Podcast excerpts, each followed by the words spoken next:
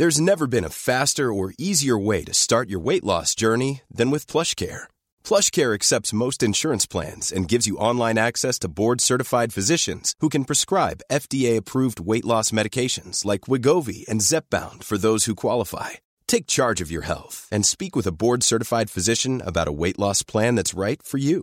Get started today at PlushCare.com slash weight loss. That's PlushCare.com slash weight loss. PlushCare.com slash weight loss. Life is full of awesome what ifs and some not so much, like unexpected medical costs. That's why United Healthcare provides Health Protector Guard fixed indemnity insurance plans to supplement your primary plan and help manage out-of-pocket costs. Learn more at U H one dot com. I'm Sandra, and I'm just the professional your small business was looking for. But you didn't hire me because you didn't use LinkedIn Jobs. LinkedIn has professionals you can't find anywhere else, including those who aren't actively looking for a new job, but might be open to the perfect role, like me. In a given month, over seventy percent of LinkedIn users don't visit other leading job sites. So if you're not looking on LinkedIn, you'll miss out on great candidates like Sandra. Start hiring professionals like a professional. Post your free job on linkedin.com slash people today. Since two thousand thirteen, Bombas has donated over one hundred million socks, underwear, and T-shirts to those facing homelessness. If we counted those on air, this ad would last over one thousand one hundred fifty-seven days. But if we counted the time it takes to make a donation possible, it would take just a few clicks. Because every time you make a purchase, Bombas donates an item to someone who needs it. Go to bombas.com slash ACAST and use code ACAST for twenty percent off your first purchase. That's bombas.com slash ACAST, code ACAST. I don't need a lot of brains in this business. I mean, I've always said if you got an I Q of one hundred sixty, give away thirty points to somebody else because you don't need it in investments. What you do need is emotional stability. Wow. Very first tech I P O, and it's a big one. Stock market hit an all-time record high today. A crash is coming now, whether it's six months from now, twelve months, thirty-six months, no one knows. There's a bear market about every five years. We've gone eight years without one.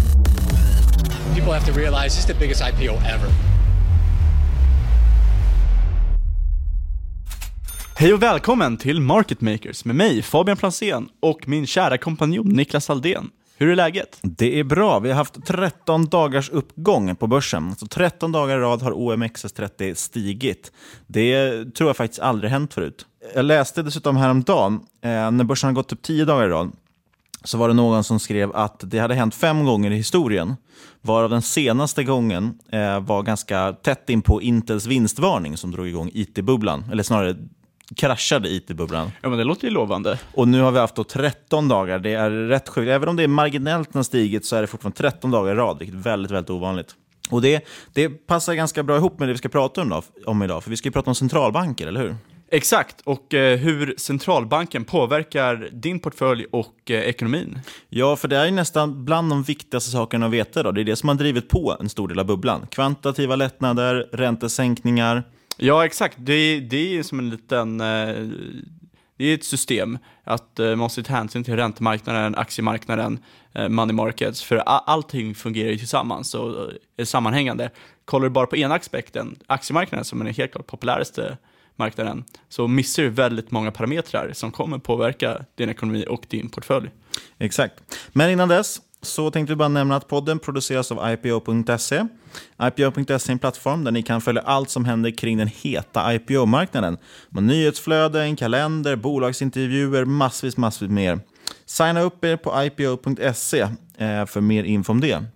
Och vi har ju två I P O som vi tänkte nämna också den här veckan som kommer noteras snart. Vad har du tittat på för bolag, Fabian? Ja, det första heter Climeon. Climeon. Yes, och Climeon har utvecklat en typ av teknik för att kunna tillvarata energispill inom industrin samt lågtempererad geotermisk värme, som det heter, för att kunna generera elektricitet. Geotermisk värme, det är väl bergvärme? Exakt. Och eh, de har kunder, eh, bland annat Viking Line, Mersk, eh, S S A B, och de fick sin första order tjugohundrafemton. Så det är ganska liksom färska. Ja, verkligen. Jo, men de har också någon patentskyddad produkt också, eller hur? Exakt, exakt. Marknadsledande produkt eh, som är patentskyddad. Liksom spillvärme och geotermisk energi har tydligen en, en väldigt stor energikälla, men är relativt outnyttjad på grund av begränsning i tidigare teknik. Och då har ju Climeon utvecklat en ny typ av teknik för att ta tillvara på det här och patentskyddat det. Så det är, det är ju väldigt spännande. Verkligen. Just i dagsläget då, så vad vi förstått så prioriterar de försäljningstillväxt. Nuvarande orderboken ligger på ungefär trehundrafemtio miljoner kronor med leverans mellan tjugoarton och tjugonitton. Försäljningsprospekt ligger å andra sidan ute på sjuhundrafemtio miljoner kronor. Så det, det, det finns en stor chans att det kan bli en stora, stora affär. Exakt. Och börsnotering då är för att ta in kapital. Ehm. För att fortsätta finansiera tillväxten i bolaget så bolaget når en positiv kassaflöde på den löpande verksamheten. Bolaget kommer noteras på trettioen kronor per aktie. Det är alltså nyemitterade aktier som ska in i bolaget. Anmälningsperiod fram till nionde oktober och första handelsdag trettonde oktober. Så om man tycker det låter intressant så gå in och kolla på deras prospekt. Ja, teckna på egen risk som vi alltid säger. Sen var det också Balco och det är ju Erik Selimland sitter där från Balder. Men de här håller på med... balkonger, eller hur? Ja, de är en typ av leverantör av balkonger och inglasade balkonglösningar. Det passar ju det här kalla landet. Ja, det håller med. Speciellt nu när vi sitter och spelar in och det är grått, dassigt, regnigt. Allt negativt man kan tänka sig. Men de har kunder, bostadsföreningar, privata fastighetsägare, olika typer av byggföretag. Deras största marknader är Norden, Tyskland, Storbritannien, Nederländerna. Och det som är coolt med Balco är att de har en typ av egen utvecklad teknik som heter Balco-metoden. Och Balco-metoden innebär att öppna balkonger kapas ned och ersätts med balkoinglasade balkonglösningar som kan göras dubbelt så stora än vad de befintliga balkongerna kan göra. De har femtio år i livslängd och monteras på utsidan av huset. Så det ska tydligen vara en... positiv grej istället för vanliga balkonger som ska monteras på insidan. Men i alla fall, det, det stora grejen är att det ska minska totalkostnaden för kunden. Enligt dem själva ska bidra med en ökad levnadsstandard. Om det innebär det, det vet jag faktiskt inte. Det ska också ge en värdeökning för fastigheten antar jag. Vi kan behövas nu när det ser ut som att fastighetsmarknaden håller på att vända ner lite grann. Alltid trevligt. Eh, ja, de har haft ökande omsättning. E B I T ökat med hundrasextiosju procent de senaste tre åren. Det är rätt bra faktiskt. Ja. De kommer kosta femtiosex kronor styck. Eh, fram till fjärde oktober kan man teckna. Det är alltså idag när vi spelar in det här så det är ju lite sent egentligen.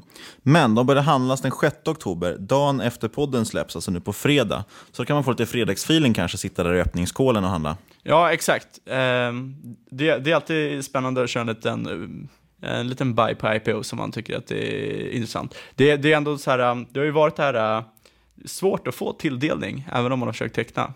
Verkligen.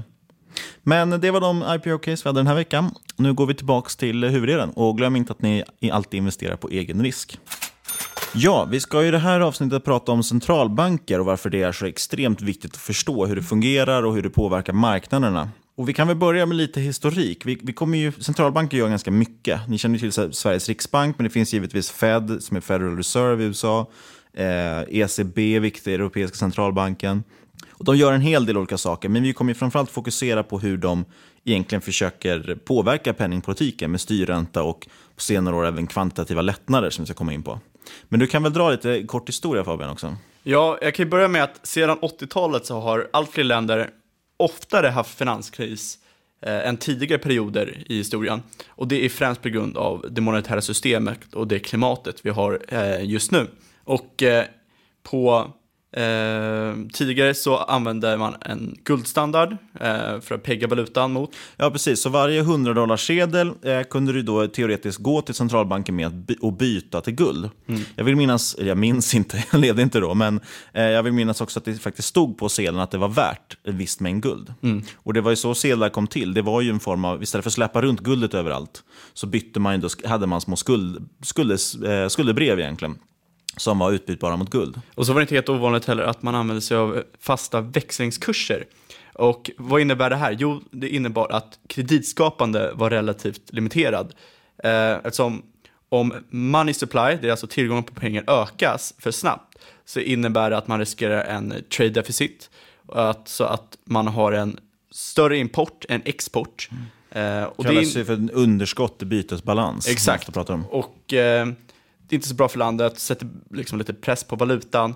Men detta innebär att det helt enkelt blir svårare för finansbubblor att eh, inflatera sig och bli större. Och det är det här man har gått ifrån, den här guldstandarden. Och det system de flesta länder använder idag kallas ju då för fiatvalutor eller fiatsystem. Det vill säga, valutan är egentligen inte kopplad till någon reell tillgång. Exakt. Och i U S A var det ju Nixon som drev igenom det på sjuttiotalet och sa dessutom att det var en temporär åtgärd. Så tekniskt sett lever vi fortfarande i en temporär åtgärd så här fyrtio femtio år senare. Och ja, det innebär egentligen att det finns ingenting att backa upp en dollarsedel med, eller en svensk krona för den delen. Exakt. Den är helt fristående. Och det, in, det innebär eh, till kanske att det är större imbalanser i byteshandeln och eh, framförallt ökning i skulder som procent av total eh, B N P. Eftersom du kan trycka pengar gratis. Det är bara att pressa ut mer sedlar. Exakt. Det innebär ett lägre press att hantera budgeten inom länder. Och det kommer helt, eh, helt klart påverka. Som en liksom, liten bifaktor det har det också bidragit till att konsumenter och bolag även är ännu mer skuldsatta. En liten sidogrej där just med bolag är rätt intressant. I U S A har man ju haft, har man ju haft en större skuldsättning för att göra återköp än någonsin.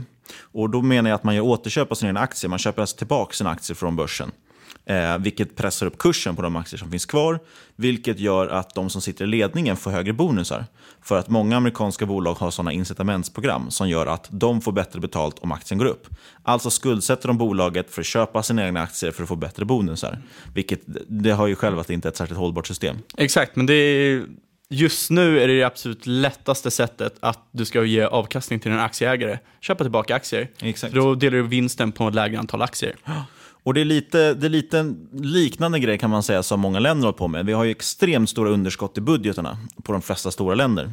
Till exempel kan vi nämna att Japan har haft ett underskott sedan nittonhundranittiosex, Frankrike sedan nittiotre, Italien de har endast, endast haft överskott i budgeten en gång sedan femtiotalet. Det är alltså väldigt, väldigt få länder egentligen som faktiskt kan finansiera sin egen budget utan att pressa pengar. Exakt. Och eh, summa summarum i stort sett, resultatet...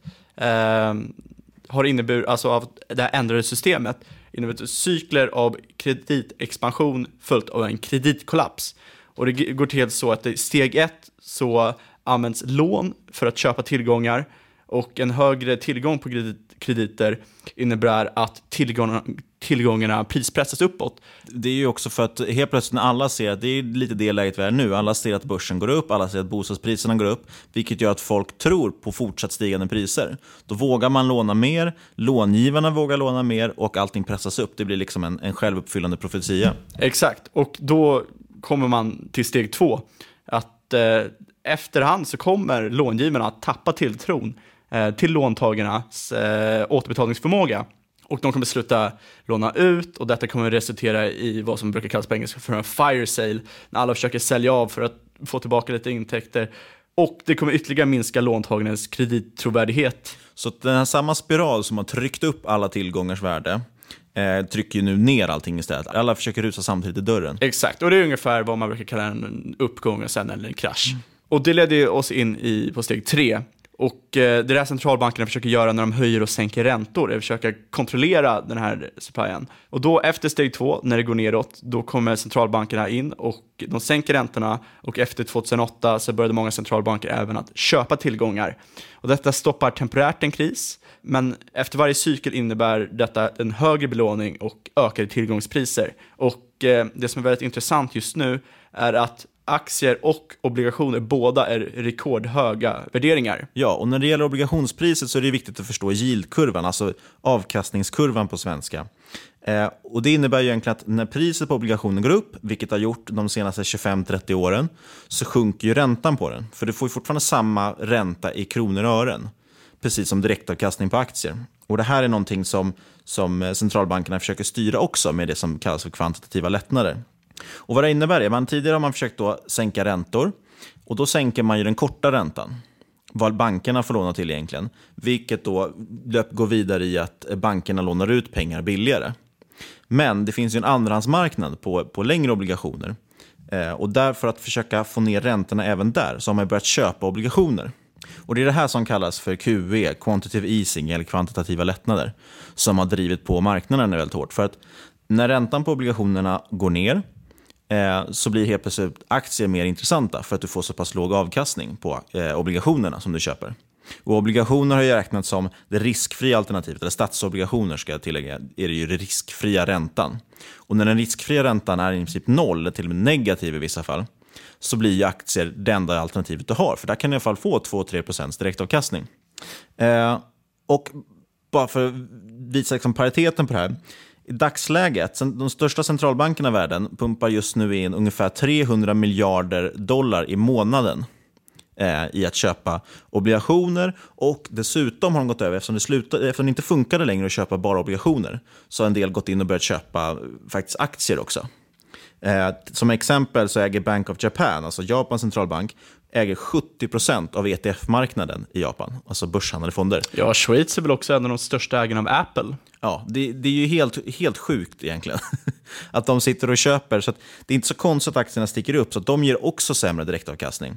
Så ja, hela systemet är ganska sjukt, men det kan ju fortsätta så länge alla tror på det och man fortsätter pressa pengar. Som sagt, Bank of Japan, de har hållit på med det här längst egentligen. De, de, man brukar ju säga ibland så att de ligger tio elva år framför resten av världen. Eh, och i det här fallet gör, man, gör de verkligen det, med tanke på att de äger sagt sjuttio procent av E T F-marknaden och över hälften av alla japanska statsobligationer. Så det finns till slut inga statsobligationer att, att köpa. Och frågan då, hur påverkar det här egentligen aktiemarknaden? Jo, det finns en delvis någonting som kallas för relativt stöd, och det är det som många pekar på när man pratar, pratar om varför man tror att det ska fortsätta gå upp börsen. Och det hänger ihop med det här TINA som var, visst var det förra hösten det var populärt? Ja, exakt. Det var en sån modord som betyder there is no alternative. Det finns inget alternativ till aktier för att få eh, avkastning.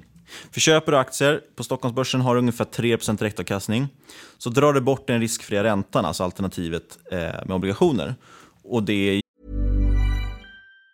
Mom deserves the best, and there's no better place to shop for Mother's Day than Whole Foods Market. They're your destination for unbeatable savings. From premium gifts to show-stopping flowers and irresistible desserts, start by saving thirty-three percent with Prime on all body care and candles. Then get a fifteen-stem bunch of tulips for just nine ninety-nine each with Prime. Round out Mom's menu with festive rosé, irresistible berry chantilly cake, and more special treats. Come celebrate Mother's Day at Whole Foods Market. Life is full of awesome what-ifs, and some not so much, like unexpected medical costs. That's why United Healthcare provides Health Protector Guard fixed indemnity insurance plans to supplement your primary plan and help manage out-of-pocket costs. Learn more at U H one dot com. Many of us have those stubborn pounds that seem impossible to lose, no matter how good we eat or how hard we work out. My solution is PlushCare.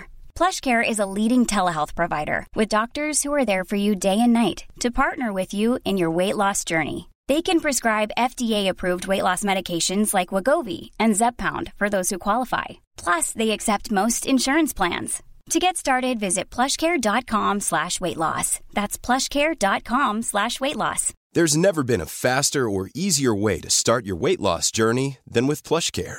PlushCare accepts most insurance plans and gives you online access to board-certified physicians who can prescribe F D A-approved weight loss medications like Wegovy and Zepbound for those who qualify. Take charge of your health and speak with a board-certified physician about a weight loss plan that's right for you. Get started today at plushcare.com slash weight loss. That's plushcare.com slash weight loss. plushcare.com slash weight loss. Quality sleep is essential. That's why the Sleep Number Smart Bed is designed for your ever-evolving sleep needs. Need a bed that's firmer or softer on either side? Helps you sleep at a comfortable temperature? Sleep Number Smart Beds let you individualize your comfort, so you sleep better together. J D Power ranks Sleep Number number one in customer satisfaction with mattresses purchased in-store. And now, save fifty percent on the Sleep Number Limited Edition Smart Bed for a limited time. For J D Power twenty twenty-three award information, visit jdpower.com slash awards. Only at a Sleep Number store or sleep number dot com. I princip noll idag, den räntan du får.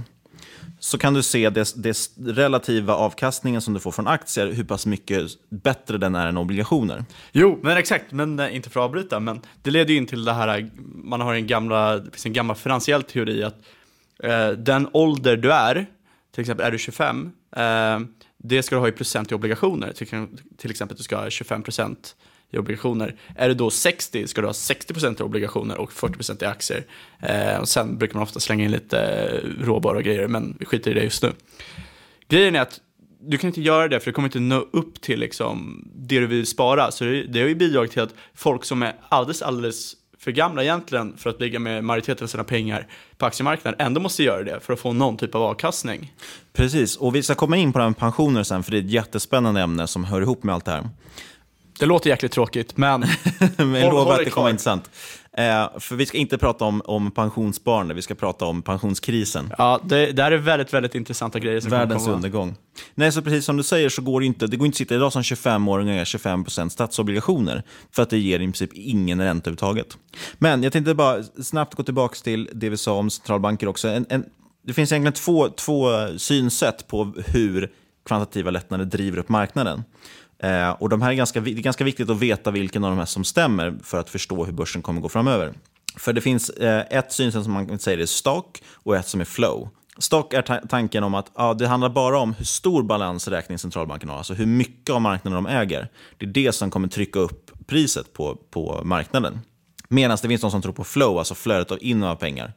Och i dagsläget så flödar det in bara mer och mer pengar. Eh, jag tror ju själv på den, den teorin helt klart. Att desto mer det flödar in på pengar, desto mer köptryck är det ju. Det blir ju det det blir. Eh, vilket trycker upp priserna. Och ska man nu då banta balansräkningarna som man säger, så att börja sälja av de här tillgångarna man äger, då blir det ett stort säljtryck, vilket borde trycka ner marknaden. Exakt, och det är någonting som har snackats väldigt mycket om eh, senaste tiden.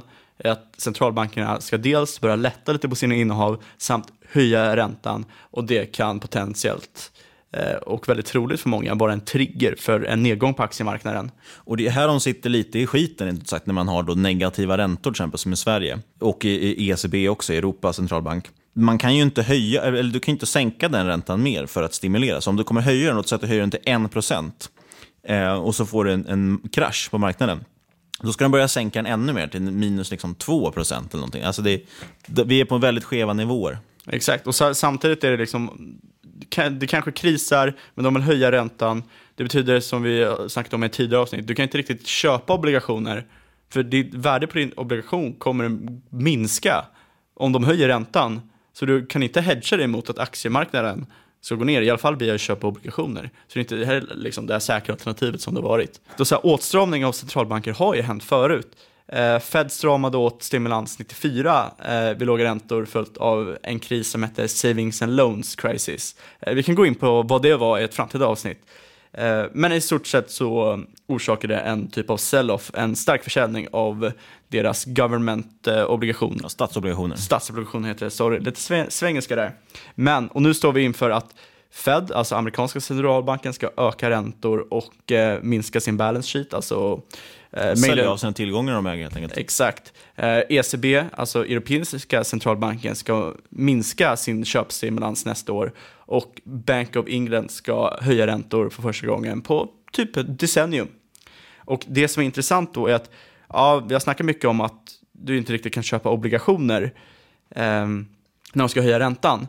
Men också måste du tänka på, är du högbelånad så blir det jäkligt jobbigt, för du måste betala mer på dina lån om de höjer räntan.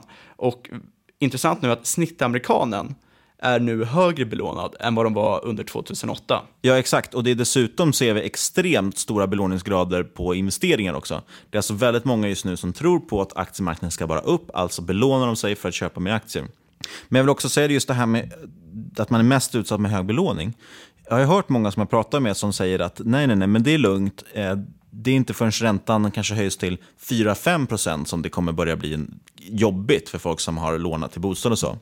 Men det många inte tar i beaktning är ju att äger du till exempel en bostadsrätt, så är dessutom bostadsrättsföreningen lån. Så att du har en klassisk double whammy. Både bostadsrättsföreningen blir dy- får ha dyrare, vilket höjer avgifterna, och du har högre ränta på dina egna lån. Eh, så att även en, en höjning upp mot nollan, ettan skulle göra att de väldigt många människor skulle behöva flytta ut från sina bostäder helt enkelt. Sen måste man även väga in eh, den räntekurvan som Riksbanken sätter också. Ser vi att, att räntorna faktiskt börjar stiga, det börjar hända någonting, vilket det aldrig gjort förr. De har ju aldrig följt sin räntekurva tidigare. Eh, men om de bara gör det, faktiskt börjar höja, så brukar ju bankerna ta höjd och börja höja bolånen snabbare än vad räntan faktiskt höjs. Vilket gör att det kommer bli dyrt väldigt fort. Så ett eh, stort tips är att kolla, ja, vad kan potentiella höjning vara? Hur mycket mer måste jag betala i sådana fall? Och i stort sett betala till dig själv som om du redan skulle betala den räntan. Um, går du upp x antal procent, spara det från din lön och lägg in på något typ av sparkonto så att du är beredd på den ökningen. Sen tror ju jag personligen, och många experter lyssnar på också, att det finns egentligen ingenting som säger att de, det finns egentligen ingenting som tyder på att de skulle kunna banta sina balansräkningar, med tanke på att eh, en stor del av det man, att man gör som man gör är ju för att få igång inflationen, och inflationen får man ju inte igång, speciellt inte på grund av teknologin som trycker ner inflationen. Nej, exakt, och det, det var det jag tänkte göra, om man undrar liksom, okej, okay, men de håller på med den här räntetjofräset i varje cykel, varför gör de det? Och det är deras mål, alltså centralbankerna, är att de vill öka inflationen och den ekonomiska tillväxten med hjälp av quantitative easing, kvantitativa lättnader. Men båda har ju haft väldigt svag tillväxt, i alla fall jämfört med vad det man trodde. Och chefen för Fed, Yellen, hon säger då att hon anser att det är ett mysterium till varför det är så. Ja, och Japan, de har ju suttit med kvantitativa lättnader i ett decennium nu utan att få igång inflationen. Och där finns, det skulle kunna bli ett helt avsnitt att säga också om varför man inte får igång inflationen och hur det till stor del beror på teknik och automatisering också. Men det får vi ta, ta någon annan gång. Men vi skulle prata lite om pension också. Yes. Så, eh, låt oss säga att du är född på åttiotalet, nittiotalet och förväntas pensionera dig tjugohundrafemtio. Man har ju blivit liksom lite insåld på att ja, du ska ju liksom gå i skolan, sen kanske gå på universitetet eller börja jobba. Ska du jobba i fyrtio till fyrtiofem år tills du blir sextiofem. Och sen är det klart, du är pensionär, du kan resa mycket, du kan leva livet, leva loppan. Fel. Du kommer inte få någon pension. Glöm det. Det är över nu. Varför? Eh, kollar man på de största ekonomierna i världen fram till tjugohundrafemtio, det är alltså U S A, Storbritannien, Japan, Australien, Kanada, Kina, Indien. De största, you name it, så kommer de ha ett pensionsunderskott. Alltså ett underskott i kassan på fyrahundra biljoner dollar om man räknar med statlig tjänste och privat pension totalt. Och det räknas med att en pensionär ska få cirka sjuttio procent av sin arbetslön i pension. Men det, de här, de... För att göra det här tydligt då, för det här är helt sjuka siffror. För att en pensionär tjugohundrafemtio ska få sjuttio procent av sin arbetslön i pension, så kommer det saknas fyrahundra biljoner dollar. Mm. Det är en väldig massa pengar. Exakt. Och för att sätta det i perspektiv så är hela världens B N P ungefär sjuttiofem biljoner dollar. Så det innebär att ungefär fem års världsproduktion saknas för att få upp den här ekvationen. Exakt. Och varför har det här hänt? Jo, det är i stort sett en väldigt stark bull market i levnadslängden. Eh, att leva till hundra är inte längre så sällsynt, och det kommer bli allt mindre sällsynt. Man säger liksom att de som föds nu, eh, väldigt många av dem kommer leva till hundra. Eh, du kommer inte längre få ett brev från drottningen, för att det kommer inte längre vara speciellt. Och då ska det tilläggas att många idag utbildar sig, så att säga att du kommer in på arbetsmarknaden mellan tjugo och tjugofem år. Vi säger tjugo, efter tjugo år. Eh, och sen ska du pensionera sextiofem och leva till hundra. Så du har alltså sextio år som du inte arbetar. Och ungefär fyrtio som du arbetar. I, i alla fall, du kommer ju vara pensionär lika länge som du har jobbat. Och det säger sig själv, det blir lite orimligt. När Roosevelt införde en typ av pension i U S A eh, på åldern sextiofem, så var medellivslängden femtiosex år. Det är alltså om pensionsåldern hade följt med i samma takt som levnadsstandarden, så skulle den ligga på åttiotvå år. Ja, precis. För att det ska räcka, för du betalar ju av en liten bit av din lön varje månad som ska gå in i pensionssystemet. Och tanken då är att den ska finansiera din pension när du väl går i pension. Eftersom den är mindre än hela din lön, så säger det sig självt att du måste också vara pensionär mindre tid än du eh, jobbar. Det går inte ihop på något annat sätt. Om du ska vara pensionär lika länge som du jobbar, ja, då skulle du behöva sätta av femtio procent av din lön, tekniskt sett. Och sen en jätteviktig grej också, varför räntor har med det här att göra. Jo, för att eh, en stor del av pensionsfonderna placerar sina pengar i räntor, för att det är det rent- eh, riskfria alternativet, och du har kunnat få en, en hyfsad avkastning där. Ja, må- måste... många pensionsfonder måste placera så här en viss procent, så här, ofta en rätt stor procentsumma i obligationer. Ja, och det är den, den delen som de ska betala ut, pengar som de behöver ha snart. Eh, och ja, när räntorna har gått ner, så betyder det helt plötsligt att pensionsfonder inte får en avkastning. Så det här kapitalet du stoppar undan när du är ung, som ska växa tills du blir pensionär, har inte växt alls. Så du kommer få ut då kanske, att säga, om du sätter av tjugo procent av din lön så kommer du få tjugo procent av din lön om du inte har fått någon avkastning på pengarna. Eh, exakt, och då en rekommendation i Storbritannien för att få en så kallad adekvat inom situ- situationstecken levnadsstandard som pensionär krävs det att man sparar och investerar arton procent av sin lön. Och det är en v- rätt stor bit jämfört med vad många i, eh, faktiskt gör. Ja, och det som blir ett sånt himla problem är att det enda sättet att finansiera de här pengarna som du har blivit lovade av staten, för det är ändå ett väldigt viktigt socialt kontrakt mot staten. Det är en stor del av din tillit till statsapparaten är att du ändå ska få din pension när du har jobbat ett, ett hederligt liv. Liksom. Eh, det enda sättet för dem att betala det kommer vara att trycka mer pengar och alltså utökar sin skuld, vilket kräver ytterligare att man får igång inflationen. För det enda sättet att bli av med skulden det är i alla fall att ha så pass hög inflation att skulden blir värd mindre pengar i framtiden. Ja, exakt. Och liksom, någon dag måste det spricka hela den här du, du hand, de hamnar i en konstig situation för att många länder har redan väldigt hög skuldsättning. Kollar på Europa så är många länder, de har inte så stark tillväxt som de en gång haft. De har inte särskilt stark lönetillväxt så du kan inte betala in mer procentuellt sett av din lön. Du har redan skatt runt femtio procent av totala B N P. Det gör ju liksom att det finns inte så mycket mer att betala in i skatt om du ändå ska ha invånare som liksom nöjda med att bo i ett land och inte fly till ett annat land med lägre skatt. Så att i slutändan så kommer det till att du och jag och Niklas kommer antagligen behöva jobba längre. Och det innebär ju också en problematik för att det finns ett begränsat antal jobb. Jobbar du längre med mer kvalifikationer kommer du tränga undan de unga som vill in på arbetsmarknaden. Och nu tar vi inte ens hänsyn till vad A I och teknikutveckling kommer göra med arbetsmarknaden som antagligen kommer sänka den totala mängden jobb. Och tyvärr då, nu hade det varit fint om vi kunde vända det här och komma med en poäng som skulle lösa hela situationen. Men det har vi ingen. Det enda egentligen vi kan säga det är att det är nog väldigt, väldigt klokt att ta lite eget ansvar för situationen och faktiskt spara sina egna pengar. Jag, jag skulle säga så här, om du inte sätter av pengar varje månad eh, och sparar själv, eh, helst investera, eh, jag ser inte i vad, då är du körd. I alla fall om du vill leva någorlunda drägligt. Ja, om du inte vill jobba tills du blir åttio då, nittio kanske. Exakt, eh, och det här, det här låter ju väldigt dystopiskt och jag, jag tror många kommer rycka sig för att bara, ah, men det där kan inte vara sant. Sverige kommer hjälpa oss, eh, ta hand om oss, för det är, Sverige är en välfärdsstat.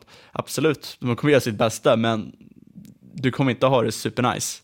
Nej, vi har ju ett, ett, även här i Sverige har vi precis samma demograf, demografiska problem med att vi har en åldrande befolkning och inte tillräckligt många unga som kommer in. Exakt, åldrande befolkning. Det är, har ju babyboomers sen. Det är en jättestor del av befolkningen som går i pension. Och du har lägre eh, andel nya som kommer in och ska betala skatten till dem också. Och det kommer antagligen bli ännu lägre. Så det blir som en upp- och nervänd tratt. Nej, det blir en vanlig tratt. Det var en vanlig tratt.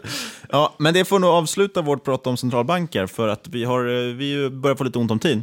Jag kan tänka mig att det har öppnat upp för en hel del frågor. Har ni några sådana, skicka dem till podcast at i p o dot se eller skriv i vår tråd i gruppen Aktier på Facebook. Ni kan också följa oss på Twitter at marketmakerspod. Eh, ni får jättegärna gå in och recensera podden på iTunes. Glöm inte bort att följa den. Eh, det är väldigt kul att så många lyssnar. Vi vill gärna ha ännu mer frågor, ännu mer lyssnare, ännu mer recensioner. Mer av allt, mindre kvantitativa lättnader kanske. Mer ja. Inflation. Låter perfekt. Det får avsluta det här. Tack för att ni har lyssnat. Podden produceras av I P O punkt se. Vi hörs nästa vecka igen. Vad ska vi prata om då? Vi ska prata om lite coola, roliga bolag på Stockholmsbörsen. Några av våra... Ja, våra favoritbolag på börsen just nu kanske. Ja, något sånt ungefär. Det blir lite mer håsigt och lite mer positivt. Ja, vi vill bry- bryta av det här negativa det här avsnittet ja. Mot det positiva, roliga som kan hända på Stockholmsbörsen.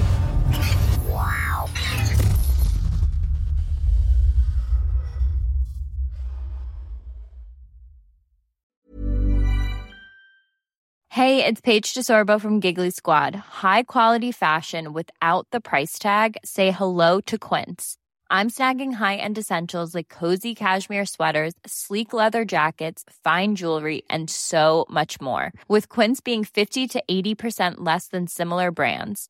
And they partner with factories that prioritize safe, ethical, and responsible manufacturing. I love that. Luxury quality within reach. Go to quince.com slash style to get free shipping and three sixty-five day returns on your next order. Quince.com slash style.